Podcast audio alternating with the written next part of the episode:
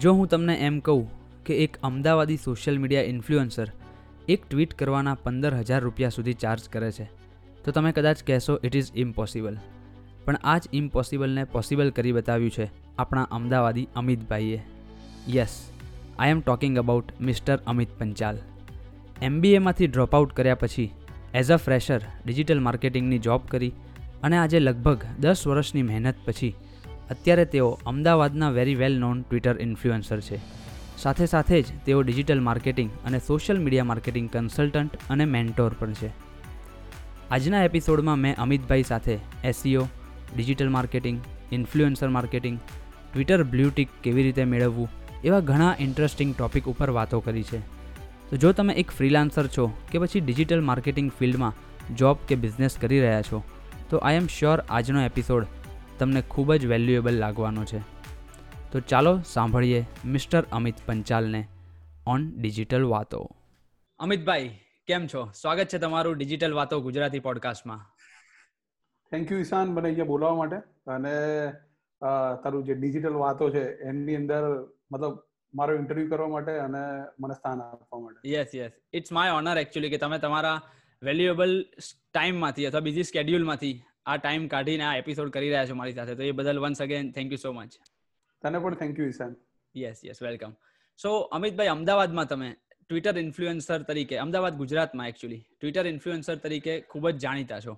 In fact મારી વાત કરું તો હું પણ તમને મારા કોલેજ ટાઈમથી એટલે કે બે હજાર તેર ચૌદ લગભગ છેલ્લા પાંચ છ વર્ષથી ફોલો કરી રહ્યો છું ટ્વિટર ઉપર અને ઘણું શીખી પણ રહ્યો છું. યસ યસ યસ અને ઘણું શીખી પણ રહ્યો છું. તો મેં એકચ્યુઅલી તમારો ટ્વિટર ઇન્ફ્લુઅન્સ જોયેલો છે, સ્પેશિયલી ઇન લોકલી અમદાવાદ અને ગુજરાતમાં. અને ઇનફેક્ટ અદિતિ રાવલની પણ મને એક વસ્તુ યાદ છે. એમણે લગભગ કે જેઓ મોટા આરજે હતા અને અત્યારે પણ ગુજરાતના વેલ નોન સેલિબ્રિટી છે, તો એમણે પણ કોઈ એક જગ્યાએ ઇન્ટરવ્યુમાં કે પછી ટ્વીટમાં કીધું હતું કે ભાઈ ગુજરાત અમદાવાદમાં જો ટ્વિટરને રિલેટેડ કોઈ બી સવાલ કે એવું કંઈ હોય તો Amit Panchal is the man. So આપણે ટ્વિટરની ટ્વિટરના ક્વેશ્ચનથી શરૂ કરીશું. So my first question is કે તમે ટ્વિટર ક્યારે શરૂ કર્યું હતું અને અત્યારે જ્યારે તમારે ફોર્ટી સિક્સ થાઉઝન્ડ ફોલોઅર્સ સાથે તમે ટ્વિટર ઉપર બ્લુ ટિક વેરીફાઈડ ઇન્ફ્લુએન્સર છો, તો આ આખી જર્ની એ કેવી રીતે પોસિબલ થઈ તમારી?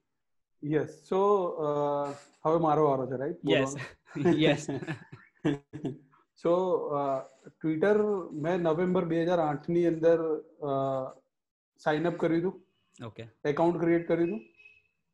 જ્યારે ક્રિએટ કર્યું ને ત્યારે એસઈઓ ની અંદર બેકલિંક જેવી એક ટર્મ હોય છે કે બેકલિંક તમે કોઈ બી વેબસાઇટની જેટલી વધારે બનાવો ને એમ તમારી વેબસાઇટની ઓથોરિટી બી બિલ્ડ થાય ને તમારા રેન્કિંગ બી ઉપર આવે. ઓકે. તો અમે એ ટાઈમે ટ્વિટરને એવી રીતે યુઝ કરતા હતા કે ત્યારે એવું કહેતા હતા કે સોશિયલ સિગ્નલ્સથી તમારા રેન્કિંગ ને એ બધું ઇમ્પ્રુવ થાય. ઓકે. એટલે કંપનીનું એકાઉન્ટ તો હોય જ, પણ પર્સનલ પ્રોફાઇલથી પણ અમે એ એ જ લિંકને વિથ કન્ટેન્ટ અલગ અલગ અલગ અલગ પ્રકારના કન્ટેન્ટ સાથે અમે શેર કરતા, જેથી કરીને જે ઓરિજિનલ લિંક હોય ઓથોરિટી એની વધારે બિલ્ડ થાય. બરાબર. સો એ પર્પઝથી ચાલુ કર્યું હતું. પછી સમય જતા છે ને પાછું ધીમું થઈ ગયું થોડું. બરાબર. અને મને યાદ છે ત્યાં સુધી બે હજાર અગિયારમાં ડેટાટેક કરીને કંપની હતી, એની અંદર હું કામ કરી રહ્યો હતો.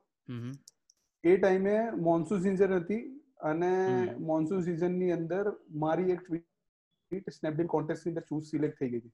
ઓકે. અને એ ટાઈમે મને નથી ખબર કે આવી રીતે પણ આપણને ટ્વિટરથી બેનિફિટ થઈ શકે છે. અને બીજા મિત્ર છે જયદીપ પરીખ કરીને, કદાચ ઓળખતા હશો તમે, એમણે કીધું કે ભાઈ તારી ટ્વીટ તો આ કોન્ટેસ્ટની અંદર સિલેક્ટ થયેલી છે, ટોપ ટેન ની અંદર તારું નામ છે. મેં કીધું શું વાત છે? અને એવું હતું કે મેક્સિમમ જેને રીટ્વીટ મળે ને એને એને પ્રાઇઝ હતી. ફર્સ્ટ નંબર વાળાને થર્ટી થ્રી ટ્વેન્ટી જીબીની હાર્ડ ડિસ્ક એ ટાઈમે મળતી હતી. બે હજાર અગિયારમાં જે એ ટાઈમે થ્રી ટ્વેન્ટી જીબી બહુ મોટી વસ્તુ હતી, એક્સટર્નલ હાર્ડ ડિસ્ક હતી. અને થોડા ટાઈમમાં બધાને મેસેજ કરીને કીધું કે ભાઈ આને રીટ્વીટ કરો, આને રીટ્વીટ કરો, એમ કરીને આપણે ટોપ ઉપર આવી ગયા હતા. બરાબર. સો એ ટાઈમે એવો બધો જુગાડ ને એ બધું, મતલબ ત્યારથી ખબર પડી, એક ટર્નિંગ પોઈન્ટ કે એવી ખબર પડી કે આવું કંઈક કરવાથી આવું કંઈક મળી શકે છે આપણને. રાઈટ. અને જે ફ્રીમાં હતું. હમ. બરાબર બરાબર. બે હજાર અગિયાર અને એના પછી વાત કરું તો બે હજાર તેર ચૌદ ની વાત કરું ત્યારે મને ખબર પડી કે સોશિયલ મીડિયા વીક જેવી ઇવેન્ટ ઇન્ડિયામાં થઈ રહી છે. ઓકે. અને એની એ ઇવેન્ટ આર સ્ક્વેર કરી આર સ્ક્વેર કન્સલ્ટિંગ કરીને કંપની છે જે બેંગ્લોર બેઝ છે એ લોકો કરી રહ્યા હતા. અને મુંબઈ મુંબઈ અને બેંગ્લોર દર વર્ષે બે સિટીમાં થાય. બરાબર. બે ઇવેન્ટ હોય બે સિટીમાં થાય, મુંબઈ અને બેંગ્લોર. ઓકે. સો એક પહેલી જે ઇવેન્ટ હતી એ મેં મારા પૈસે અરાઉન્ડ ટ્વેન્ટી ફાઈવ થાઉઝન્ડની આજુબાજુ મારે ટોટલ એક્સપેન્સ થયો હતો. અહીંથી હું બાય ટ્રેન ગયો હતો, બે દિવસ થયા હતા પણ હું બાય ટ્રેન ગયો હતો એટેન્ડ કરવા. અને એ ઇવેન્ટ એટેન્ડ કરી અને ત્યારે મને ખબર પડી કે અમદાવાદ ને ગુજરાતની અંદર જે ઇવેન્ટ થાય છે ને એ તો કંઈ નથી, બહારના લોકો કેટલા કોઓપરેટિવ અને મતલબ કેટલા આમ સપોર્ટિવ હોય છે. બરાબર. સો એ બેઝને ધ્યાનમાં રાખીને મેં મતલબ મને બી ઘણું એવું થતું કે ભાઈ ઇવેન્ટ કરું ઇવેન્ટ કરું ઇવેન્ટ કરું પણ પછી મેં જે પણ ઇવેન્ટ થાય ને એની અંદર એઝ એ એ લોકોને એઝ અ સપોર્ટર કે એ લોકોને એવી રીતે જોડાવાનું ચાલુ કર્યું. બરાબર. સો અને એ ટાઈમે અમદાવાદની અંદર ગૂગલનો બર્થડે પાવન સોલંકી કરીને છે એ સેલિબ્રેટ કરતા હતા. બરાબર. તો જ્યારે એમની ઇવેન્ટ થઈ ત્યારે એ ડ્યુરિંગ ધ ઇવેન્ટ હું લાઈવ ટ્વીટિંગ ને એ બધું કરતો. બરાબર. સો આ જે ઇવેન્ટ ચાલી રહી હોય એને તમે લાઈવ ટ્વીટિંગ કરો. બરાબર. With using proper hashtags. બરાબર. તો એ ઘણું બધું મેટર કરે છે. જેને તમે ટેગ કરી રહ્યા છો તો એ લોકોને પણ ખબર પડે. કોઈ સ્પીકર બોલી રહ્યા છે એને તમે ટેગ કર્યો કે ભાઈ Ishan Joshi as a speaker અહીંયા આ ઇવેન્ટમાં આવ્યા છે અને આવું આવું કહી રહ્યા છે. બરાબર. તો તમે એને રિટ્વીટ કરવાના એ હંડ્રેડ પર્સન્ટ સ્યોર છે. હા, રાઈટ. બરાબર. સિવાય કે હું તમારા વિશે કંઈક નેગેટિવ લખું કે ભાઈ ઈશાને બરાબર આજે લેક્ચર ના આપ્યું અહીંયા, તો એને કદાચ તમે એને હાઇલાઇટ ના કરો. Okay, right. બરાબર. પણ તમારા વિશે લોકો સારી વસ્તુ કહી રહ્યા છે એ તો તમે હાઇલાઇટ કરવાના જ છો. બરાબર. તો સોશિયલ મીડિયા ઉપર એ પોઈન્ટ મેટર કરે છે. ઓકે. કે જે લોકોના જે સારા પોઈન્ટ હોય ને, જે જે લોકોની સારી આદતો હોય એને તમે હાઇલાઇટ કરો અને વધારે લોકો સુધી આગળ પહોંચાડો તમે. ઓકે, બરાબર, રાઈટ. તો હું એ ફોલો કરું છું અને લોકોને વધારેમાં વધારે લોકોને હેલ્પ કરવાનું ને એ બધું. Hmm, right. હા, એ મેં પણ જોયેલું છે તમારી ઘણી બધી ટ્વીટ્સ ઉપરથી કે તમે લાઈક હમણાં રિસન્ટલી વોકલ ફોર લોકલમાં પણ કન્ટ્રીબ્યુટ કરતા હો છો. Yes, right right right. તો તમે હવે એઝ અ અત્યારે બ્લુ ટિક વેરીફાઈડ ગાય છો ઓન ટ્વિટર, જે એક ખૂબ જ અઘરી વસ્તુ કહી શકાય, સ્પેશિયલી અમદાવાદ ગુજરાતમાં. એવા પહેલા હું બ્લુ ટિક હેન્ડલ અને સાદો હેન્ડલ, મતલબ એ અને બંને વચ્ચેનો ડિફરન્સ કહી દઉં. ઓકે. ઘણા બધા લોકો મને એવું પૂછતા હોય કે બ્લુ ટિક લાવવા માટે શું કરવાનું, વેરિફિકેશનની શું પ્રોસેસ છે કે આ તે. તો મેં જ્યારે એપ્લાય કર્યું ને ત્યારે મને નથી ખબર કે મને બ્લુ ટિક મળી જશે. અચ્છા, બરાબર. મેં એપ્લાય કર્યું અને મને ખબર છે કે ઓથેન્ટિક સોર્સિસ કયા કયા કહેવાય, તો એટલા બી મારા ન્યૂઝ કવરેજ અત્યાર સુધીમાં જે મને મળેલા હતા એના સોર્સિસ મેં ત્યાં મૂક્યા. બરાબર. ટ્વિટરનું જે ફોર્મ અવેલેબલ હતું એની અંદર, રાઈટ. બરાબર. Verification form. અને લગભગ અઠવાડિયા દસ દિવસની અંદર મારા એકાઉન્ટની અંદર બ્લુ ટિક આવી ગઈ. સૌથી પહેલા શું થાય, બ્લુ ટિક આવે ને એની પહેલા ટ્વિટરનું Twitter dot com slash verify કરીને એકાઉન્ટ છે એ તમને ફોલો કરે. બરાબર. અને એના પછી એ ફોલો કરે તો સમજી જવાનું કે હું વેરીફાઈ થઈ ગયો છું. Yes, yes. હા. સો પહેલા એવું હતું કે ભાઈ બ્લુ ટિક જોઈએ, બ્લુ ટિક જોઈએ, બ્લુ ટિક જોઈએ. બરાબર. સો બ્લુ ટિક અને સિમ્પલ એકાઉન્ટ છે એની બંને વચ્ચેનો ઓથોરિટી નો ફરક છે, ઓથેન્ટિસિટી નો ફરક છે. ઓકે. બરાબર. બ્લુ ટિક આવે ને તો તમે કઈ પણ વસ્તુ તમે મૂકી ના શકો. અચ્છા, ઓકે. તમારા ટ્વિટર પ્રોફાઇલની અંદર, રાઈટ. જ્યારે સિમ્પલ એકાઉન્ટ હોય, બરાબર, તો તમારે જે પોસ્ટ કરવું એ તમે પોસ્ટ કરો. પણ બ્લુ ટિક આવે ને તો લોકોને લોકોને તમારી ઉપર ટ્રસ્ટ વધી જાય કે ના, આ બ્લુ ટિક છે ને તો આ રિસ્પોન્સિબિલિટી સોર્સ જ હશે. યસ. ઓકે. સો ઘણી વખત એવું થાય કે હું પોસ્ટ કરી કાઢું ને પછી મારે ડિલીટ કરવી પડે.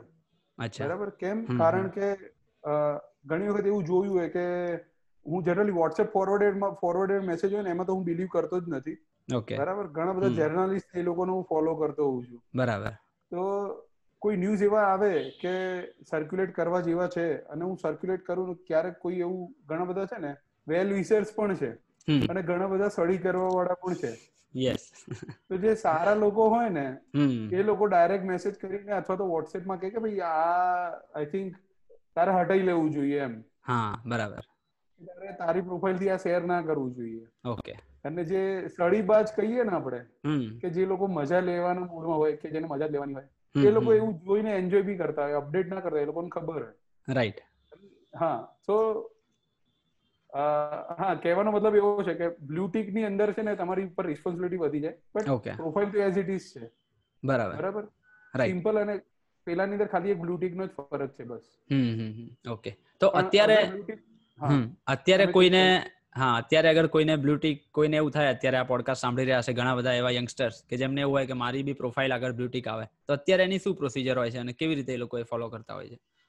સો બ્લુ ટીક લેવા માટે જે વેરિફિકેશન ટ્વિટર તમારું એકાઉન્ટ વેરીફાઈ કરવા માટેની જે વેરીફિકેશન પ્રોસેસ છે એ ટ્વિટર વાળાએ અમુક કારણોસર એને હોલ્ડ ઉપર મૂકેલી છે. અચ્છા ઓકે. અને થોડા મહિના પહેલા એ લોકો એવું એનાઉન્સ કર્યું હતું કે ફરી પાછું એને એ ફરી પાછી એ વેરીફિકેશન ફોર્મ છે ફરીથી અવેલેબલ કરશે એ લોકો. ઓકે, એટલે અત્યારે હોલ્ડ ઉપર છે. હા રાઈટ રાઈટ રાઈટ. તો તમે હવે અત્યારે આજે ડિજિટલ માર્કેટિંગ કન્સલ્ટન્ટ છો, મેન્ટોર છો, ટ્વિટર ઇન્ફ્લુએન્સર છો, તો તમે કોલેજ ટાઈમથી જ શું આવું વિચાર્યું હતું કે હું આ આ ફિલ્ડમાં જવાનો છું, કે કોલેજમાં તમે કઈ ડિગ્રી લીધેલી છે અને કેવી રીતે આખું આ ટ્રાન્સફોર્મેશન થયું? સો જે સ્કૂલ ટાઈમથી લઈને કોલેજ ટાઈમ સુધી એક બી સ્ટેજ પરફોર્મન્સ નહોતું. ઓકે. ઇવન ટીચર ઊભા કરે ને તો ઊભા ઊભા થઈને બાગાની જેમ ઊભા જ રહેવાનું, ખાલી જવાબ નહીં આપવાનો. ઓકે ઓકે બરાબર. મતલબ એટલો ડર હતો. હમ. અને જેમ જેમ સારા લોકો મળતા ગયા અને મને કેવું કે હું ઓબ્ઝર્વ બહુ કરું એમ કે લોકો શું કરી રહ્યા છે, કેવી રીતે કરી રહ્યા છે. બરાબર બરાબર. અને ઓબ્ઝર્વ કરીને એમાંથી મને એવું લાગે કે ભાઈ આ વસ્તુ ઈશાન આ વસ્તુ બહુ સરસ કરી રહ્યો છે. ઓકે બરાબર. તો હું ટ્રાય કરું કે ભાઈ એવું ઇમ્પ્લિમેન્ટ કરી શકું કે ના કરી શકું, અને હું એ ટ્રાય કરી એ ઇમ્પ્લિમેન્ટ કરીને પછી એને એનાલિસિસ કરું અને મને એવું લાગે કે ના આ આપણા કામનું નથી કે આ આપણાથી નહીં થઈ શકે, હું જાતે જ ઇમ્પ્લિમેન્ટ કરી, હું ઓબ્ઝર્વ કરું, એને ઇમ્પ્લિમેન્ટ બી જાતે જ કરું અને ડિસાઈડ બી જાતે કરું કે ભાઈ આ નહીં થઈ શકે. બરાબર રાઈટ રાઈટ. તો વાત તે જે કીધું કે શું ભણ્યા, તો મેં બીસીએ કમ્પ્લીટ કર્યું. એના પછી મારા જીજાજીનું કહેવું એવું હતું કે ભાઈ માસ્ટર ડિગ્રી તો હોવી જ જોઈએ એમ. મેં કીધું માસ્ટર ડિગ્રીની જરૂર નથી, હું જે ફિલ્ડમાં છું અને મને આટલો મતલબ એ ટાઈમે વર્ષનો અનુભવ હતો મને. ઓકે બરાબર. તો વર્ષનો વર્ષના અનુભવ પછી મારા ફિલ્ડની અંદર એવું છે કે તમારી જોડે જે એક્સપિરિયન્સ લેટર હોય ને એ મહત્વનું છે, ડિગ્રી સર્ટિફિકેટ મહત્વનું નથી. રાઈટ. તો આવું કોઈ પણ ડિજિટલ ડિજિટલ માર્કેટિંગની અંદર હોય તો તમે એ તમને બી તને બી કદાચ ખબર હશે કે ડિગ્રી મેટર નથી કરતી. બરાબર. અને એમબીએ જે હું કરી રહ્યો હતો થર્ડ સેમ પછી ફોર્થ સેમ બે મૂકી દીધું. ઓકે. તો તમે એમબીએ ડ્રોપ આઉટ છો ને, એ બધું આપણને ખબર ના, એટલે મેં ક્યાં એવું કઈ લખ્યું નથી. Okay okay. પણ છો ખરા. અને હું કોઈને એવું કહેવા નથી માંગતો કે હું ડ્રોપ આઉટ છું, મતલબ કહેવા નહીં એના માટે માંગતો કે લોકો ઉપર એની અસર કેવી રીતે થાય, એને પોઝિટિવ લે કે નેગેટિવ લે કે ખબર નહીં. યસ હા બરાબર. કેવી રીતે ઇન્ફ્લુઅન્સ થાય. Hmm hmm right okay. તો જે લાસ્ટ સેમેસ્ટર હતું ને એ એના માટે છોડ્યું હતું કે બહુ બધા પ્રોજેક્ટ્સ ને કન્સલ્ટિંગ ફૂલ ટાઈમ જોબ કરી રહ્યો હતો સવારે સાત થી પાંચ ની. બરાબર. અને પાંચ વાગ્યા પછી પણ હું એઝ અ કન્સલ્ટન્ટ બે થી ત્રણ કંપનીની અંદર જઈ અને ત્યાં હું કન્સલ્ટિંગ કરતો હતો કલાક કલાક. Okay right. સો કન્સલ્ટિંગ બે હજાર આઈ થિંક બે હા બે હજાર અગિયાર બાર થી કન્સલ્ટિંગનું મારા મગજમાં ભૂત કહી શકો કે જે પણ કહો તમે, મને એવું છે કે એઝ એ એજન્સી આગળ નથી વધવું, એઝ એ કન્સલ્ટન્ટ આગળ વધવું છે અને લોકોને કંપનીને હજી વધારે આગળ લઈ જવી છે અને એ લોકોને સારી એડવાઇસ આપવી છે. રાઈટ બરાબર બરાબર ઓકે એવું છે. Okay okay. તો હમણાં આપણે જેમ ટ્વિટરની વાત કરી રહ્યા હતા તો ટ્વિટરમાં હેશટેગ્સ એ બહુ જ ઇમ્પોર્ટન્ટ રોલ પ્લે કરી રહ્યો છે, અને જેમ મેં તમને કીધું કે હું તમને ફોલો કરતો હોઉં છું, તો તમે તો ઇવન તમારા પોતાના એક બે હેશટેગ્સ ક્રિએટ બી કરેલા છે અને પ્રમોટ બી કરેલા છે, લાઈક અમદાવાદ રેન્જ અને માય અમદાવાદ શોર્ટ. અને રિસન્ટલી તમે જે હેશટેગ ના ફાઉન્ડર છે ક્રિસ, એમની સાથે પણ એક ઇન્ટરવ્યુ કર્યો હતો. તો what is the role of hashtag in specially in Twitter અને કેટલા મહત્વના છે? સો હેશટેગ છે ને એ કોઈ બી એક મુવમેન્ટ છે, અથવા તો જેમ કે મેં તારા ડિજિટલ વાતોનો હેશટેગ જોયો, બરાબર, કે તું જેટલા બી તારા પોડકાસ્ટ ને સોશિયલ મીડિયા પર શેર કરી રહ્યો છે તો ત્યાં હેશટેગ ડિજિટલ વાતો તું સ્પ્રેડ કરી રહ્યો છે. યસ. તો ઇન શોર્ટ કે ડિજિટલ વાતોનું જેટલી બી વાતો થઈ રહી છે ને એની અંદર ડિજિટલ વાતો આવવું જોઈએ. બરાબર.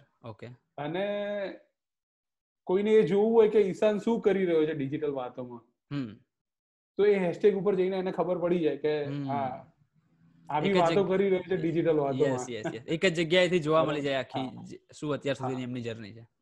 યસ. અને મારા જે બે હેશટેગ મેં જે સર્ક્યુલેટ કર્યા હતા ટ્વિટર ઉપર ને બી સોશિયલ મીડિયા ઉપર, તો ઘણી બધી ન્યૂઝ ચેનલ ને ઘણા બધા આરજેસ ને ઘણા બધા લોકોનો સપોર્ટ હતો.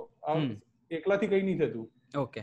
બરાબર. સોશિયલ મીડિયા ઉપર તમે એવું કહો ને કે હું કરી રહ્યો છું તો એવું કઈ ના હોય. ઓકે. લોકોનો સપોર્ટ હોય ને તો જ તમે છો.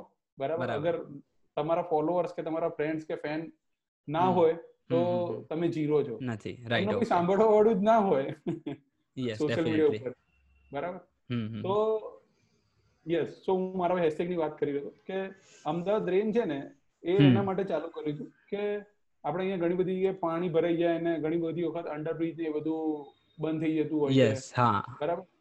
સો એ બધી જે અપડેટ્સ છે એ બધી એક જગ્યાએ પ્રોપર રીતે મળી રહે. બધા લોકો કરતા હતા ટ્વિટર ઉપર, બધા કરે કે રસ્તો બંધ છે, કે હેલ્મેટ ક્રોસ રોડ ઉપર પાણી ભરાઈ ગયા છે, કે આઈઆઈએમ રોડ ઉપર ટ્રાફિક જામ થઈ ગયો છે, કે મીઠાખડી અંડરપાસ બંધ છે, કે અખબારનગર અંડરપાસ બંધ થઈ ગયો છે. બરાબર. આ બધી ઇન્ફોર્મેશન છે ને એ બધી અલગ અલગ હતી. યસ.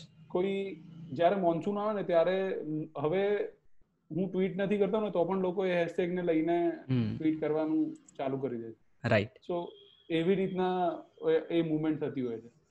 બરાબર. પછી માય અમદાવાદ શોર્ટ છે ને એની વાત કરું તો એ મેં માય અમદાવાદ શોર્ટ એના માટે સર્ક્યુલેટ કર્યો કે ઘણા બધા લોકો છે ને નેગેટિવ વસ્તુ અમદાવાદ વિશે વધારે સર્ક્યુલેટ કરતા હોય કે ભાઈ અહીંયા ખાડો છે ને અહીંયા હજી કામ મ્યુનિસિપાલિટી વાળાએ પૂરું નહીં કર્યું ને અહીંયાથી ગટર ઉભરાય છે ને આ ફૂટપાથ ચાલવા માટે બરાબર નથી ને આ આવું છે ને. તો યાર આ આપણું સિટી છે, આપણું અમદાવાદ છે. બરાબર. તો અને માય મુંબઈ શોર્ટ એ ટાઈમે ચાલુ ચાલુ હતું. ઓકે. બરાબર. તો એના પરથી ઇન્સ્પિરેશન લઈને મેં માય અમદાવાદ શોર્ટ એને સર્ક્યુલેટ કર્યું હતું. રાઈટ. બરાબર. સો તમે એવું પણ કરી શકો. એવું જરૂરી નથી કે તમે યુનિક જ હેશટેગ હોવો જોઈએ. એમ કે એક હેશટેગ, કોઈક હેશટેગ જુઓ ને એના ઉપરથી ઇન્સ્પિરેશન લઈને પણ તમે બીજા હેશટેગ્સ ક્રિએટ કરી શકો છો કે જે લોકો સમજી શકે અને લોકોને કામ આવી શકે. રાઈટ. ઓકે. સો મારો નેક્સ્ટ ક્વેશ્ચન એના રિલેટેડ જ હતો કે કોઈ બી ઇન્ડિવિજ્યુઅલ પર્સનલ એકાઉન્ટ હોય અથવા તો પછી કોઈ બી કંપનીનું પેજ છે ટ્વિટર ઉપર, તો એમને એ ગ્રો કરવું હોય તો એમાં હેશટેગ્સ કેવી રીતે યુઝફુલ થઈ શકે અથવા તો પછી કેવી રીતે બેસ્ટ સ્ટ્રેટેજીથી એ લોકો હેશટેગ યુઝ કરી શકે? સો એઝ એ ઇન્ડિવિજ્યુઅલ વાત કરીએ આપણે. બરાબર. તો અમુક વસ્તુ જેમ કે મને અમદાવાદ પ્રત્યે છે ને વધારે લગાવ છે, એટલે મારી ઘણી બધી ટ્વીટ્સની અંદર તું જોતો હોઈશ ને તો હેશટેગ અમદાવાદ હું લખતો હોઉં છું. બરાબર. અને ટ્વીટ્સની અંદર જ્યાં રિલેવન્સી લાગતી હશે ને ત્યાં જ હશે. ક્યાંય ખોટી જગ્યાએ કે એવી રીતના હેશટેગ અમદાવાદ નહીં લગાવ્યું હોય કે વિઝિબિલિટી લેવા માટે કેવી રીતે. ઓકે. પછી એસઈઓ છે, ડિજિટલ માર્કેટિંગ છે. હેશટેગ ની વાત કરી રહ્યો છું. Hashtag SEO, hashtag digital marketing. Okay. Hashtag food, hashtag I think Aditi રાવલનું એક છે હેશટેગ જોર ફૂડ કરી. જોર ફૂડ. યસ. તો અદિતિએ એવું લખ્યું હતું કે સૌથી વધારે જોર ફૂડ ઉપર કોઈએ ટ્વીટ કર્યું ને તો એ અમિત પંચાલ છે. બરાબર. સો હેશટેગ ને તમે એવી રીતે યુઝ કરી શકો એઝ એન ઇન્ડિવિજ્યુઅલ. તમને તમારા જે હોબી છે, તમને જે જે વસ્તુથી મજા આવે છે, બરાબર, તમારું જે પેશન છે, એને એની ઉપર તમે એ હેશટેગ ઉપર લોકો સાથે વધારે ચર્ચા વિચારણા કરી અને ટ્વિટર ઉપર જે બી ઇન્ફોર્મેશન છે એ તમે સર્ક્યુલેટ કરી શકો અને એ હેશટેગ થી વધારે તમે પોતાની વિઝિબિલિટી વધારી શકો. Okay okay. અને બ્રાન્ડ માટે વાત કરું તો લેટ્સ સે કોઈ કંપની છે તો ત્યાં એવું તમે લખી શકો, આપણે આઈબીએમ ની વાત કરીએ કે life at hashtag life at IBM, બરાબર છે કે તું ને હું આપણે બંને આઈબીએમ ની જોબ કરી રહ્યા છીએ અને ત્યાં કઈ કઈ એવું કઈ કરી રહ્યા, એ લોકોએ કઈક એવું ઇનિશિયેટિવ છે કે જે બહુ સરસ છે, બીજી કોઈ કંપની એવું કઈ ફોલો નથી કરી રહી. ઓકે બરાબર. તો ત્યાં એવો હેશટેગ લખી છે ધીસ ઇઝ હાઉ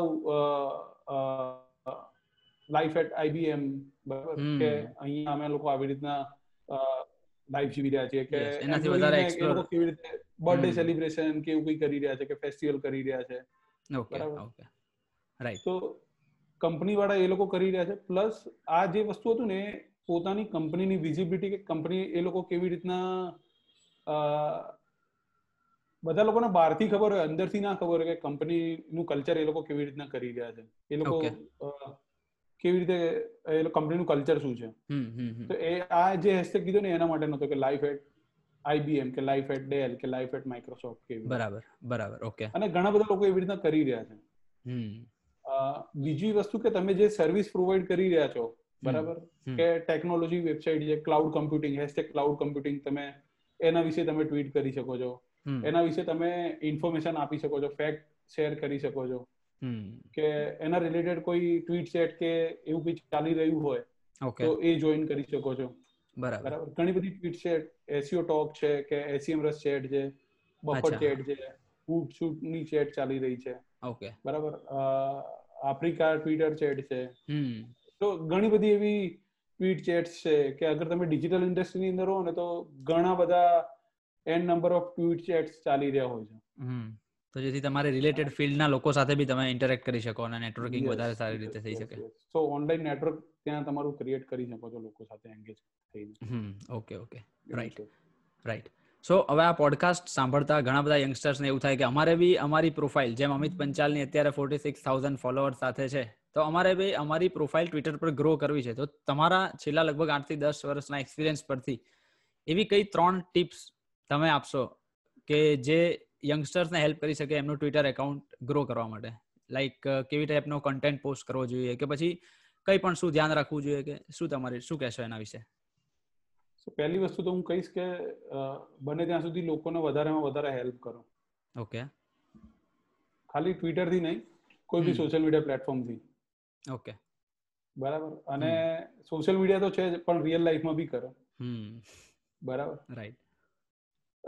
બીજો પોઈન્ટ છે કે તમે જે વિચારી રહ્યા છો ને, તમે જે થોટ પ્રોસેસ ફોલો કરો છો, બરાબર, જે સોશિયલ મીડિયા પર તમે જે પોસ્ટ કરી રહ્યા છો ને એની સાથે એ મેચ થવું જોઈએ. ઓકે. સો ઇન શોર્ટ બીજા કોઈનું જોઈને એમની કોપી કરવાનો ટ્રાય કે એવું કંઈ ના કરવું જોઈએ. યસ. ઘણા બધા લોકો એવું હોય છે કે હું આવું, મારે આણે આવું કર્યું એટલે હું આવું કરી નાખું કે આણે આવું કર્યું કે આવું કરી નાખું, આણે આવું કર્યું કે આવું કરી નાખું. ઓકે. સો તમે જેવા છો ને એવા જ તમે સોશિયલ મીડિયા ઉપર પોતાની જાતને રિફ્લેક્ટ કરો. ઓકે બરાબર. અને ત્રીજી વસ્તુ છે કે અઠવાડિયું કરી અઠવાડિયું કન્ટિન્યુઅસ પોસ્ટ કરી અને અઠવાડિયું ગેપ લઈને ફરી પાછું અઠવાડિયું પોસ્ટ કરો અને ફરી પાછું અઠવાડિયું ગેપ લઈ લો, એવું ના કરો. કન્સિસ્ટન્સી છે ને એ મેન્ટેન રાખો. અચ્છા બરાબર. આ ત્રણ વસ્તુ તમે કરશો ને એટલે બીજા બધા લોકો તમને ઓટોમેટિક ફોલો કરશે. ઓકે બરાબર રાઈટ. એક તો લોકોને હેલ્પ કરો, તમે જેવા છો એવા જ તમારા વિચારો અને તમારી જે થોટ પ્રોસેસ છે એ પ્રકારનું જ કન્ટેન્ટ તમે શેર કરો અને કન્સિસ્ટન્સી મેન્ટેન રાખો તમે. ઓકે બરાબર. જે કરી રહ્યા છો ને એ કન્ટિન્યુઅસ કરો. હમ એવું છે. Right right. તો આ ત્રણ પોઈન્ટ જે કીધા એ યસ એ તો are really very important point. So Amitbhai, તમે ટ્વિટર ઇન્ફ્લુએન્સરની સાથે સાથે જેમ તમે આપણે આગળ વાત કરી એમ છેલ્લા દસ વર્ષથી digital marketing, social media marketing, reputation management, content marketing એ બધી ફિલ્ડમાં પણ બહોળો અનુભવ ધરાવો છો. તો આપણે અત્યારે થોડીક ડિજિટલ માર્કેટિંગની પણ વાત કરીશું, બિકોઝ આફ્ટર કોવિડ ડિજિટલ માર્કેટિંગની ફિલ્ડ એ ઘણી જ લાઈક ચર્ચામાં છે. ઘણા બધા લોકો ડિજિટલ માર્કેટિંગમાં આવવા માંગી રહ્યા છે અથવા તો પછી શીખવા માંગે છે કે ભાઈ ડિજિટલ માર્કેટિંગ આપણે કરવું છે. તો સિમ્પલ ટર્મમાં તમારે જો લોકોને સમજાવવું હોય તો વોટ ઇઝ ડિજિટલ માર્કેટિંગ અને એ ટ્રેડિશનલ માર્કેટિંગથી કેવી રીતે અલગ છે? સો ડિજિટલ માર્કેટિંગ વિશે કહું ને તો એક એક ડિજિટલ માર્કેટિંગ છે ને એક અમરેલા છે, એની અંદર સર્ચ એન્જિન ઓપ્ટિમાઇઝેશન થઈ શકે, એમાં સોશિયલ મીડિયા થઈ શકે, એમાં ઈમેલ માર્કેટિંગ થઈ શકે, એમાં રેપ્યુટેશન મેનેજમેન્ટ થઈ શકે, બરાબર. અને આ બધું જ ડિજિટલ ડિવાઇસ ઉપર હોય, રાઈટ, બરાબર. કઈ ઓફલાઈન ના હોય, બધું જ ઓનલાઈન હોય. સો ઓનલાઈન જે થતું હોય માર્કેટ, બરાબર, એને ડિજિટલ માર્કેટિંગ કહેવાય. અને જેની અંદર કીધું અલગ અલગ ટેકનિક્સ છે કે ઘણા બધા એવું કહેતા હોય કે ભાઈ અમે તમને ડિજિટલ માર્કેટિંગ કરી આપીશું, બરાબર. ઓકે, તો એ લોકોને એજ્યુકેટ કરો કે ડિજિટલ માર્કેટિંગ ની અંદર છે ને બહુ બધી વસ્તુઓ હોય, બહુ વિશાળ ફિલ્ડ છે. હા, હવે જેનો બિઝનેસ વર્ચ્યુઅલ છે એને તમે લોકલ એસઈઓ ના કરી આપો તમે, અને એના માટે ના થાય, રાઈટ, બરાબર, સમજ્યા? Hmm, got it. આ એક પોઈન્ટ છે, એવા ઘણા બધા પોઈન્ટ્સ છે. ઓકે, બરાબર. અને આવા જ પોઈન્ટ્સ ને લોકોને એજ્યુકેટ કરવા, અને એના માટે જ હું એઝ અ કન્સલ્ટન્ટ કામ કરવાનું વધારે પ્રિફર કરું છું, નહીં કે મારે એજન્સી આગળ વધવું છે. Okay, right. સો જો કોઈ પોડકાસ્ટ સાંભળી રહ્યા હોય અને એમને બી કન્સલ્ટેશનની જરૂર હોય તો they can go and visit amit panchal dot com. હા, એ લોકો વિઝિટ કરી શકે છે. Right, right. અને બીજી વસ્તુ હું એવું પણ કહેવા માંગીશ કે જે લોકો સ્ટાર્ટઅપ છે ને એક્ચ્યુઅલ ખરેખર સ્ટ્રગલ કરી રહ્યા છે, બરાબર. એવું નહીં કે ભાઈ જે બહુ બધા પૈસાના ફંડિંગ આવી ગયું છે ને હવે ખબર નથી પડી રહી શું, એવા લોકોને હું હું નહીં એવા લોકોને એડવાઇસ નથી કરતો, પણ જે લોકો ખરેખર સ્ટ્રગલ કરી રહ્યા છે એ લોકોનું સેટરડે નો જે મારો ટાઈમ છે ને એ લોકો માટે ડેડિકેટ કરેલો છે, રાઈટ. કે એ દિવસે કમા ઉપર ફોકસ નહીં રાખવાનું, એ દિવસે ખાલી આપણું નોલેજ શેરિંગ અને લોકોને હેલ્પ કરવાની, બસ, right. That is great actually. Yes, તો તમે કહી શકો છો જે લોકો સાંભળતા હોય એ લોકોને, રાઈટ. સો એ લોકો તમારે જો એમનો કોન્ટેક્ટ કરવો હોય તો એ લોકો તમારી વેબસાઈટ થ્રુ કરી શકે છે, રાઈટ? હા, એ લોકો મારી વેબસાઈટ થ્રુ કોન્ટેક્ટ કરી શકે છે, રાઈટ. સો અમિતભાઈની લખેલો છે, ઓકે, એમની વેબસાઈટ છે amit panchal dot com. તમે ગમે ત્યારે એમને વિઝિટ કરીને એમનો કન્સલ્ટેશન લઈ શકો છો. રાઈટ. સો આપણે ડિજિટલ માર્કેટિંગની વાત કરતા હતા, તો એ ટ્રેડિશનલ માર્કેટિંગથી કેવી રીતે અલગ પડે છે? તમારી પાસે કોઈ એક્ઝામ્પલથી જો તમારે શેર કરવું હોય તો? બહુ સરસ એક્ઝામ્પલ આપું તને. લેટ સે કે આઈ એમ ક્રોસ રોડ છે, ત્યાં એક હોર્ડિંગ લગાવેલું છે, બરાબર, અને ફેસબુક ઉપર કે ટ્વિટર ઉપર કે ઇન્સ્ટાગ્રામ ઉપર તું પ્રમોટ કરી રહ્યો છે, રાઈટ. ઓકે, તો આઈ એમ ચાર રસ્તા પર જે હોર્ડિંગ લાગેલું છે ને કેટલા લોકો જોઈએ તને નહીં ખબર પડવાની, રાઈટ, બરાબર, બરાબર.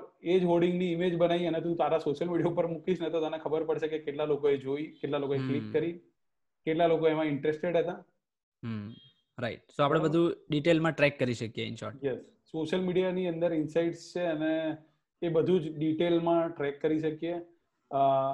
હોર્ડિંગ પાછળ જેટલા પૈસા ખર્ચો છો એટલા જ પૈસા સોશિયલ મીડિયાની અંદર પેઇડ માર્કેટિંગમાં ખર્ચો, તો આઈ થિંક જે ઘણું બધું વધારે તમને રિટર્નમાં મળી શકે છે, બરાબર.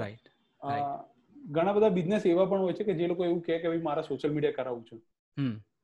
હમણાં વચ્ચે છે ને એક પ્રી સ્કૂલ વાળાની ઇન્ક્વાયરી હતી કે જે નાના નાના કિડ્સ જે સિનિયર કેજી, જુનિયર કેજી ને પ્લે સ્કૂલ ને એવું બધું હોય ને એ લોકો, બરાબર, મને કે અમને સોશિયલ મીડિયા કરી અને તમે અમને લીડ્સ ને એ બધું લઈ આપો. તો કીધું એમને કે ભાઈ અમારી જો બિઝનેસ છે ને એ ઓફલાઈન વધારે સારું ચાલશે, રાઈટ, બરાબર. અને સોશિયલ મીડિયાને ખાલી તમે તમે જે તમારા સ્ટુડન્ટ્સને, જે કિડ્સને કેવી રીતે હેલ્પ કરો છો ને એ કેવી રીતે એ લોકોને ભણાવો છો, તમારે એ વસ્તુ હાઇલાઇટ કરવી જોઈએ, નહીં કે તમારે લીડ જનરેટ કરવી જોઈએ અહીંથી, રાઈટ, રાઈટ, બરાબર. ડિપેન્ડ્સ કે ભાઈ અમુક બિઝનેસમાં પછી આપણે એ રીતે બી જોવું પડે. Yes, right. તો આપણે જ્યારે આ કરવાના હતા ત્યારે મેં ઇન્સ્ટાગ્રામ ઉપર એક સ્ટોરી મૂકી હતી કે એમાં જો તમારો કોઈ ક્વેશ્ચન હોય તો તમે અમિતભાઈને પૂછી શકો છો. તો એમાં એક ક્વેશ્ચન ડિજિટલ માર્કેટિંગ રિલેટેડ હતો, તો હું અત્યારે પૂછવા માંગીશ.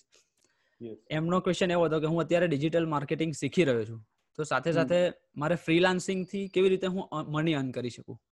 સો પહેલા એમને એવું કહે, જે પણ જે ભાઈએ પણ તમને ક્વેશ્ચન, ભાઈ કે બેન જે પણ હોય એમને રાઈટ ક્વેશ્ચન કરેલો છે, તો એમને એવું કહેવા માંગીશ કે તમારી પહેલા તમારી સોશિયલ મીડિયા પ્રોફાઇલ સ્ટ્રોંગ કરો, એમાં બી લિંક્ડઇન અને ટ્વિટર પ્રોફાઇલ સૌથી વધારે સ્ટ્રોંગ કરો.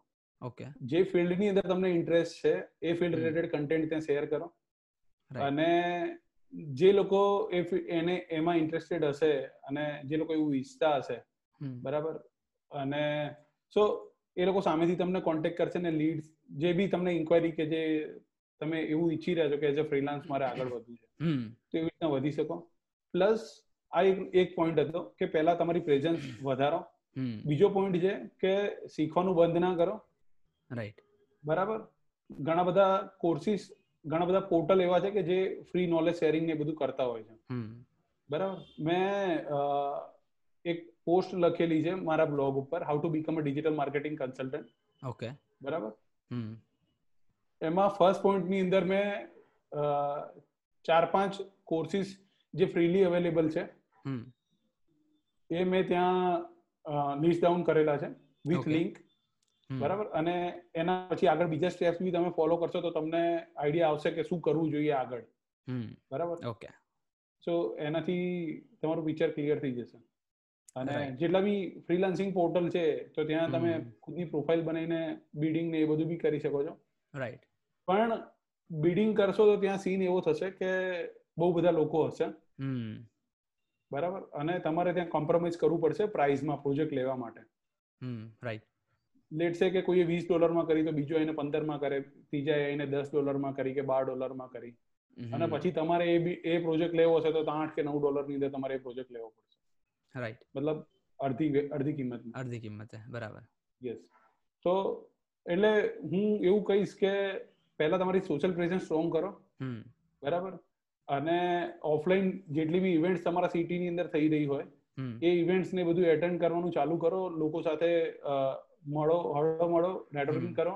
ઓકે. અને એવું કોને કે મને બિઝનેસની જરૂર છે જસ્ટ કે ભાઈ હું આ કરી રહ્યો છું. ઓકે. ડાયરેક્ટ મળીને પહેલી જ મીટિંગમાં ડાયરેક્ટ સેલિંગ નહીં કરી નાખવાનું કે ભાઈ આવું આવું છે અને તમને આવું કઈ જરૂર હોય આ તે. Right, right. અને થર્ડ પોઈન્ટ છે કે જે પ્રમાણે આ બિડિંગ પોર્ટલ વાળી વાત કરી, પણ એવું હું સજેસ્ટ ના કરીશ કે રાઈટ, જ્યારે તમારી જોડે એક બી પ્રોજેક્ટ ના હોય ત્યારે તમારે બિડિંગ પોર્ટલ ઉપર જઈને બિડિંગ કરવું જોઈએ. હું got it, got it. That is really very important. Amitbhai, blogging વિશે તમારું શું કહેવું છે? બીકોઝ બ્લોગિંગ એક એવી ફિલ્ડ છે કે જે છેલ્લા બે પાંચ વર્ષથી લોકો એવું માને છે કે એનો ગ્રાફ નીચે જઈ રહ્યો છે, અને અત્યારે સોશિયલ મીડિયા ઉપર મોટાભાગના લોકો વિડીયો કોન્ટેન્ટ કન્ઝ્યુમ કરતા હોય, અથવા ઓડિયો પણ હવે તો આવી ગયું છે. તો blogging is it still working, અને એનું ફ્યુચર તમે કેવી રીતે જુઓ છો? બ્લોગિંગ એટલે એવું નહીં કે ખાલી ટેક્સ્ટમાં જ હોય, બરાબર, એ ઓડિયો ફોર્મમાં બી હોય. ઓકે. કદાચ તમને ખ્યાલ હોય તો એક પોર્ટલ ઉપર જોયું છે કે જ્યાં યોર સ્ટોરી ની અંદર તમે જોશો ને તો એ લોકો ઓડિયો ક્લિપ પણ મૂકે છે કન્ટેન્ટ ની સાથે. ઓકે, રાઈટ, બરાબર. તો ઓડિયો ફોર્મ નું પણ એટલું જ ઇમ્પોર્ટન્સ છે. મતલબ કન્ટેન્ટ કોઈ બી ફોર્મમાં હોઈ શકે, ચાહે ઇમેજ હોય, ઇન્ફોગ્રાફિક હોય, વિડીયો હોય, પ્રેઝન્ટેશન હોય, તો એ એટ ધ એન્ડ એ કન્ટેન્ટ છે. રાઈટ, બરાબર. અને મારી વાત કરું તો જયારે બીજા કોઈ જ કામ ના હોય ત્યારે મને મારા બ્લોગ અપડેટ કરવાની સૂઝે છે, બરાબર. એક ગઈકાલે નવી થીમ અપડેટ કરીને એક વર્ષ થઈ ગયું મને. ઓકે. અને એ ટાઈમે મેં લોકોને ફ્રી એસઈઓ ગાઈડ મેં ગિફ્ટ કરી હતી મારા બ્લોગ ઉપરથી. યસ. અત્યારે પણ આઈ થિંક અવેલેબલ છે, કોઈને એ એસઈઓ ગાઈડ કોઈને જોઈતી હોય તો ત્યાં બ્લોગ ફ્રન્ટ પેજ ઉપર જઈને એ ત્યાં પોતાની જાતને સબસ્ક્રાઇબ કરી શકે છે, તો એમને ઈમેલ જશે. રાઈટ, રાઈટ, રાઈટ, બરાબર. એ રીતનું છે. અને બ્લોગિંગ કરવું જોઈએ, અને કોઈ એક નીશ ટોપિક હોય એની અંદર કરવું જોઈએ. લેટ સે કે અગર તમને તમારે ટ્રાવેલ બ્લોગિંગ કરવું છે, બરાબર, તો ટ્રાવેલ છે ને ઘણું બધું હોય કે લોકો એડવેન્ચર માટે ટ્રાવેલ કરી રહ્યા હોય, કે લોકો ખાલી પીસ માટે ટ્રાવેલ કરી રહ્યા હોય, કે લોકો ખાલી લક્ઝરી એક્સપિરિયન્સ માટે ટાર્ગેટ કરી રહ્યા હોય, કે લોકો એટલે આવી બધી બી નીશ છે, બરાબર, કે ખાલી ટ્રાવેલ ટ્રાવેલ એટલે ટ્રાવેલ એવું જનરલ નહીં, પણ કે સ્પેસિફિક હેરિટેજ જે છે, બરાબર, કોઈ સિટીની અંદર હેરિટેજ, બરાબર, એને લઈને તમે કરી શકો છો, બરાબર. તો એવી રીતના જશો ને તો તમારું જે કન્ટેન્ટ છે ને એ સ્પેસિફિક લોકો વાંચશે, અને એવા લોકોને જ્યારે જરૂર હશે ત્યારે એ લોકો તમને કોન્ટેક્ટ બી કરશે કે એઝ એન ઇન્ફ્લુએન્સર કે એઝ એન બ્લોગર તમે આ પ્લેસ વિઝિટ કરવા આવો, કે અમને અહીંયા રિવ્યુ કરો, કે એવી રીતના. રાઈટ. સો એ પ્લેસ બી એક્સપ્લોર થશે અને તમે બી સાથે સાથે તમારો બ્લોગ પબ્લિક વિઝિટ કરશે. સો તમારે નીશ ચૂઝ કરવી જરૂરી છે બ્લોગિંગ ચાલુ કરવાની પહેલા. Okay, right. તો તમે જેમ હમણાં એસઈઓ ની વાત કરી કે ભાઈ એ બહુ જ ઇમ્પોર્ટન્ટ છે બ્લોગિંગ માટે, અને તમે એઝ અ એસઈઓ એક્સપર્ટ પણ રહી ચૂકેલા છે, તો નોર્મલ પબ્લિકને સિમ્પલ ભાષામાં તમે સમજાવો કે એસઈઓ એટલે શું અને એ કેવી રીતે વેબસાઇટ માટે વર્ક કરતું હોય છે? તો બે હજાર આઠ થી હું આ ફિલ્ડમાં છું. ચાલુ મેં એઝ અ ફ્રેશર એસઈઓ થી કર્યું હતું. ઓકે. અને એ કહેવાનું તો રહી જ ગયું કે એસઈઓ અસ્તિત્વમાં ક્યાંથી આવ્યું મારા જીવનમાં. રાઈટ. સો જીએલએસ કોલેજ છે એની અંદર અત્યારે હાલમાં પણ વન યર પ્રોફેશનલ કોર્સિસ ચાલી રહ્યા છે. ઓકે. સો બે હજાર આઠમાં મેં ઈ કોમર્સ એન્ડ બીપીઓ મેનેજમેન્ટનો કોર્સ ચૂઝ કર્યો હતો અને એની અંદર ઈ કોમર્સની એક બુક હતી જાડી. ઓકે. અને એ બુકમાં એક ચેપ્ટર હતું જે એસઈઓ સર્ચ એન્જિન ઓપ્ટિમાઇઝેશન માટેનું હતું. રાઈટ. અને એ ચેપ્ટરથી મને એવું થયું કે સાલું આપણે ગૂગલ ઉપર કેવી રીતના આવું બધું કરી શકીએ. બરાબર. તો થોડો વધારે ઇન્ટરેસ્ટ લેવાનો ચાલુ કર્યો. સાહેબ જોડે શીખ્યો, ડિટેલમાં ચર્ચા કરી સાહેબ જોડે. બરાબર. ઓકે. અને એના પછી ઇન્ટરવ્યુ આપવા, મતલબ એ ટાઈમે ઇન્ટરવ્યુ તો ચાલતા હતા જ, પણ એક એક જગ્યાએ ઇન્ડિયાની ઇન્ડિયાની કરીને ઇન્ડિયાની ઇન્ફોટેક કરીને કંપની છે, ત્યાં ઇન્ટરવ્યુ આપવા ગયો અને ત્યાં એચટીએમએલ ડેવલપર માટે ઇન્ટરવ્યુ આપવા ગયો હતો. ઓકે. અને મેં સ્કિલની અંદર એવું નક્કી એવું ટીક કર્યું હતું કે ભાઈ મને એસઈઓ પણ આવડે છે. ઓકે. તો એચઆરએ એવું કીધું કે જો બીજો ઇન્ટરવ્યુ પણ તમારો એસઈઓ નો અમે લોકો લેવા ઈચ્છીએ છીએ, જો તમને અમે ઓપનિંગ અહીંયા છે ને તમારે ટાઈમ હોય તો તમે એ ઇન્ટરવ્યુ પણ આપો એમ. રાઈટ. તો એ દિવસે મેં બે ઇન્ટરવ્યુ આપ્યા હતા અને એચટીએમએલ નો એચટીએમએલ પોઝિશનની સેલરી છે ને એ છ હજાર હતી અને એસઈઓ માટેની સાડા છ હજાર હતી. તો એટલે પછી મેં એસઈઓ ચૂઝ કર્યું અને એવું નક્કી કર્યું કે ભાઈ હવે આપણે આગળ એસઈઓ જ કરીશું અને બસ જો ત્યારથી લઈને અત્યાર સુધી તારી સામે છું. રાઈટ. ઓકે. ઓકે. સો એના રિલેટેડ એક ક્વેશ્ચન એ થાય કે ભાઈ કોઈ બી માણસની વેબસાઇટ છે અથવા કોઈ બી કંપની માટેની, તો એને ગૂગલ પર રેન્ક કરાવી હોય તો કઈ બેઝિક વસ્તુઓનું ખાસ ધ્યાન રાખવું જોઈએ? સો જે બી કોઈ પર્સન છે એ પહેલા એ પોતે ક્લિયર હોવો જોઈએ કે એને એને કયા કીવર્ડ્સથી એને એની વેબસાઇટ રેન્ક કરાવડાવી છે. ઓકે. બરાબર. અને વેબસાઇટ રેન્ક કરાવડાવી. બરાબર. હવે ચલો લેટ્સ સે કે એક્સવાયઝેડ વેબસાઇટ ફર્સ્ટ પેજ પર રેન્ક થઈ ગઈ. બરાબર. પણ કીવર્ડ રેન્ક કરીને તમારી વેબસાઇટ પર આઈને માણસ કરશે શું? રાઈટ. બરાબર. બરાબર. સો એ બી તમારો ઓબ્જેક્ટિવ ક્લિયર હોવો જોઈએ કે કોઈ મારી વેબસાઇટ ઉપર આવે તો એને કરવા શું, એને ઇન્ક્વાયરી ફોર્મ ભરાવડાવવાનું છે કે એને ઈમેલ સબસ્ક્રાઇબ કરાવડાવવાનું છે. બરાબર. કે કોન્ટેક્ટર્સનું ફોર્મ ફિલઅપ કરાવડાવવાનું છે કે ઈ બુક ડાઉનલોડ કરાવડાવવાની છે. બરાબર. સો એવું બધું બી તમે કરી શકો છો, એવું બધું બી સેટ કરી શકો છો. રાઈટ. સો બે એટલે એસઈઓમાં એવું હોય કે તમારી જે વેબસાઇટ છે એ જે પોઝિશન ઉપર રેન્ક કરતી હોય એને ધીરે ધીરે ઇમ્પ્રુવ કરી અને કેવી રીતના એના રેન્કિંગ ઇમ્પ્રુવ કરી શકો છો તમે. અને એટ ધ એન્ડ બધાનો ગોલ એવો હોય કે અમારા પહેલા નંબર ઉપર વેબસાઇટ જોઈએ છે. રાઈટ. પણ બહુ મતલબ રેર કેસમાં એવું થતું હોય કે જે રેન્કિંગમાં જોઈએ એ રેન્કિંગ આપણને મળી જતા હોય, પણ કોન્સ્ટન્ટ તમે ઓપ્ટિમાઇઝ કરતા રહો અને વ્યવસ્થિત પ્રોપર ડિરેક્શનની અંદર અગર તમે આગળ જઈ રહ્યા છો, બરાબર, તો તમને સારા એવા રેન્કિંગ ને એ બધું મળી જતું હોય. રાઈટ. Got it. એના સિવાય અમિતભાઈ, મેં જેમ તમને કીધું હું તમને ટ્વિટર ઉપર કોન્સ્ટન્ટલી ફોલો કરતો હોઉં છું, તો તમે ઘણી મોટી મોટી કંપનીઓ જેવી કે Ola, Airtel, Gujarat tourism, housing dot com એવી બધી કંપનીઓનો પણ અપ્રોચ કરીને એમની સાથે પણ કામ કરેલું છે, તો એ કેવી રીતે પોસિબલ થયું? સો આ અમુક બ્રાન્ડ્સ છે ને જે લોકો ડાયરેક્ટ ડાયરેક્ટ એપ્રોચ કરેલો છે, અમુક બ્રાન્ડ્સ છે એ લોકો પીઆર ને મીડિયા એજન્સી છે ને એ લોકોના કોન્ટેક્ટમાં હોય. ઓકે. બરાબર. અને પીઆર મીડિયા એજન્સી આપણને એ લોકોના વતી આપણને કોન્ટેક્ટ કરે. ઓકે. બરાબર. સો એરટેલ છે ને એ લોકો સાથે લાસ્ટ યર મેં એક વર્ષનો કોન્ટ્રાક્ટ સાઇન કર્યો હતો, એ જે ખતમ કર્યો. બરાબર. હમણાં ડિસેમ્બરમાં. અને પછી આ લોકડાઉન આવ્યું જેના કારણે આ વર્ષે બીજું કશું ફરીથી રિન્યુઅલ કે એવું બધું કશું થઈ નહીં થયું નથી. રાઈટ. રાઈટ. હું એવું કહીશ કે બીજી એક બેંક છે જે અત્યારે ટોપ બ્રાન્ડ્સની અંદર છે ઇન્ડિયામાં, એ લોકો સાથે અત્યારે વાતચીત ચાલી રહી છે અને ઓલમોસ્ટ બધું ફાઇનલ થઈ ગયું છે. તો એ લોકો જોડે ફરીથી એઝ અ બ્રાન્ડ એમ્બેસેડર કે એઝ એન ઇન્ફ્લુએન્સર એ લોકો સાથે જોડાઈશ અને એ લોકોની બ્રાન્ડને સોશિયલ મીડિયા પર કેવી રીતના હાઇલાઇટ કરી શકું, તો એ હું મારા પ્રોફાઇલથી બતાડીશ બધાને.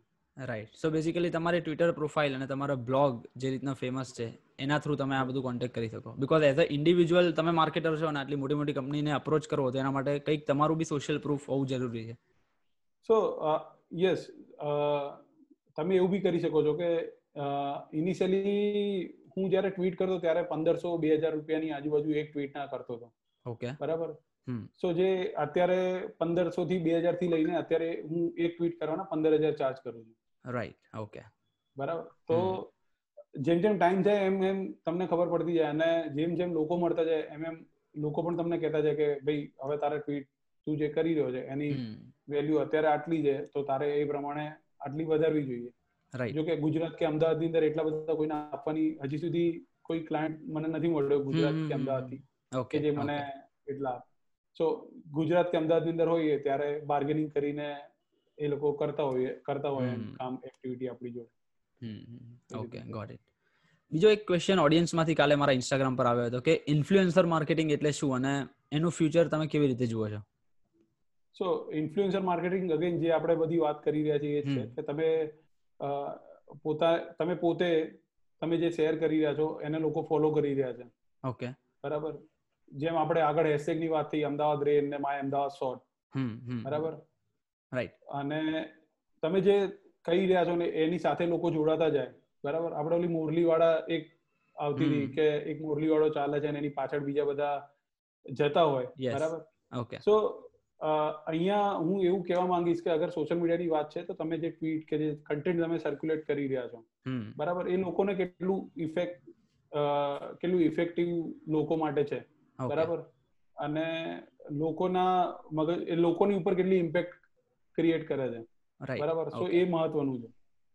Got it, got it. તો એ તમને ખબર પડી ગઈ તો તમે તમે કોઈ બી any any one can be influencer. અને ઇવન હા, બધા લોકો ઇન્ફ્લુએન્સર તો છે જ પોતાની જાતે, ઇવન ઓફલાઈન કે ઓનલાઈન એકબીજાના લોકો ઇન્ફ્લુએન્સ કરતા જ રહેતા હોય. જેમ મેં તમને કીધું કે હું ઓબ્ઝર્વ કરતો હોઉં છું કે ભાઈ હું જયારે તને ઓબ્ઝર્વ કરતો હોઉં ત્યારે તું મારા માટે ઇન્ફ્લુએન્સર થઈ ગયો. રાઈટ. યસ, યસ, બરાબર. ઓકે. તો અમિતભાઈ, જે તમે આટલા બધા બિઝનેસ કરી રહ્યા છો, આપણે વાત કરી એઝ અ કન્સલ્ટન્ટ, મેન્ટર, એની સાથે સાથે તમે ગુજરાત યુનિવર્સિટી અને સિલ્વર રોકમાં પણ ઇન્ક્યુબેટર પ્રોગ્રામ અને એઝ અ મેન્ટર છો, તો એમાં તમારો રોલ શું છે એના વિશે થોડું ડિટેલમાં. સો એ લોકો સાથે હું એઝ અ મેન્ટર જોડાયેલો છું ડિજિટલ માર્કેટિંગ માટે, અને એ ઘણા બધા સ્ટાર્ટઅપ્સ એવા હોય કે જે લોકોને એવા જે લોકોને એવી કન્ફ્યુઝન ક્વેરી હોય કે ભાઈ અમારી વેબસાઇટ બની ગઈ, કે ઘણા બધા એવા હોય કે જે લોકોને ખબર જ ના હોય કે શું કરવું, આગળ કેવી રીતે કરવું, રાઈટ, ડિજિટલ ની અંદર, બરાબર, ઓનલાઈન માર્કેટિંગમાં. તો એ લોકોને ત્યાં સપોર્ટ મારી સાઈડથી હોય અને એ લોકોને હું ગાઈડન્સ આપું. ઓકે. જેમ કે ગુજરાત યુનિવર્સિટીની વાત કરી તો એ લોકોની ટીમમાંથી કોઈ અમને કનેક્ટ કરાવડાવે કે ભાઈ આ સ્ટાર્ટઅપ છે, એ લોકોને આ રીતનો સપોર્ટ જોઈએ છે, કે એસઈઓ એ લોકોને એસઈઓ માટે થોડું ગાઈડન્સ જોઈએ છે, કે સોશિયલ મીડિયા એ લોકોને કેવી રીતે કરવું જોઈએ, શું કરવું જોઈએ, કે અથવા કોઈ પેડ કેમ્પેન કે એવું કોઈ કોઈ રન કરી રહ્યું છે તો એ લોકોએ શું ધ્યાન રાખવું જોઈએ, શું ના રાખવું જોઈએ. So half an hour forty five મિનિટ્સની આજુબાજુનું એક સેશન હોય એ લોકો સાથે, દરેક જે સ્ટાર્ટઅપ્સ કે એન્ટરપ્રેન્યોર હોય એ લોકો સાથે. ઓકે. અને એ લોકોને હું એવી રીતે ગાઈડ કરતો હોઉં છું. Right, right, that is great. So yes, we are I think about to the end of this podcast. I am sure કે તમને પણ મજા આવી રહી હશે ઇન્ટરેક્શન કરવાની અને લોકોને પણ ખૂબ વેલ્યુ મળી રહી હશે આ પોડકાસ્ટથી. તો જતા જતા એવા લોકો માટે જે લોકો યંગસ્ટર છે અને ડિજિટલ ફિલ્ડમાં સ્પેશિયલી આવવા માંગે છે, કે જે લોકો ડિજિટલ માર્કેટિંગ કે સોશિયલ મીડિયા માર્કેટિંગ કરવા માંગતા હોય, તો એમના માટે તમે શું ટિપ્સ આપશો કે જેથી કરીને એ લોકો એમની કરિયરમાં સક્સેસફુલી જે કરવા માંગતા હોય કરી શકે? સો પહેલા હું એવું કહીશ કે હું મારા બ્લોગને પ્રમોટ નથી કરતો. ઓકે. પણ મેં મને એવું હતું કે ભાઈ હું જે કરી રહ્યો છું ને એવું એવું એવી જ રીતે બીજા લોકો પણ કરે. Okay, right. તો એને ધ્યાનમાં રાખીને મેં how to become a digital marketing consultant નો એક બ્લોગ પોસ્ટ લખેલો છે, બરાબર. એ બ્લોગ પોસ્ટ તમે ત્યાં જઈને ચેક કરી શકો છો અને એ બ્લોગ પોસ્ટથી તમને બીજી ઘણી બધી ડિટેલ્સ ને ઘણી બધી માહિતી બી મળશે, અને જે તમે એકચ્યુઅલ ફોલો કરશો તો એક સારા લેવલ ઉપર કે સારા સ્ટેજ ઉપર તમે પહોંચી શકશો. અને એ વાંચશો એટલે એના અંદરથી જ તમને બધી ડિટેલ્સ મળતી જશે. Okay, Right. Yes. So yeah. people, please go to amit panchal dot com and visit the, that blog.